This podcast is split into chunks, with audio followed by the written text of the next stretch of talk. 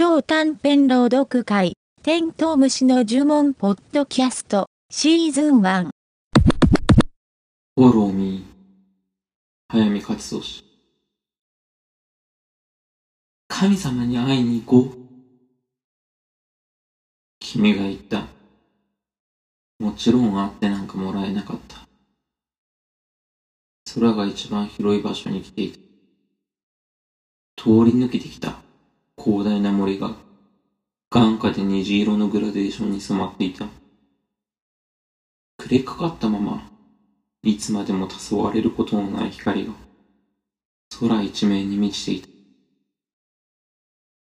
空の一番深い場所まで来て二人座っていた。言葉もなく、どちらがどちらを誘ったのか、今となってはどちらでも構わなかった。このポッドキャストはごひゃく文字以下で紡がれた超短編の朗読を配信しています。朗読作品のリクエストや作者からの朗読オファーをお待ちしてます。また、朗読したい方の実践も募集しています。レディバードアットマークげんなりドットネットまでメールをお願いします。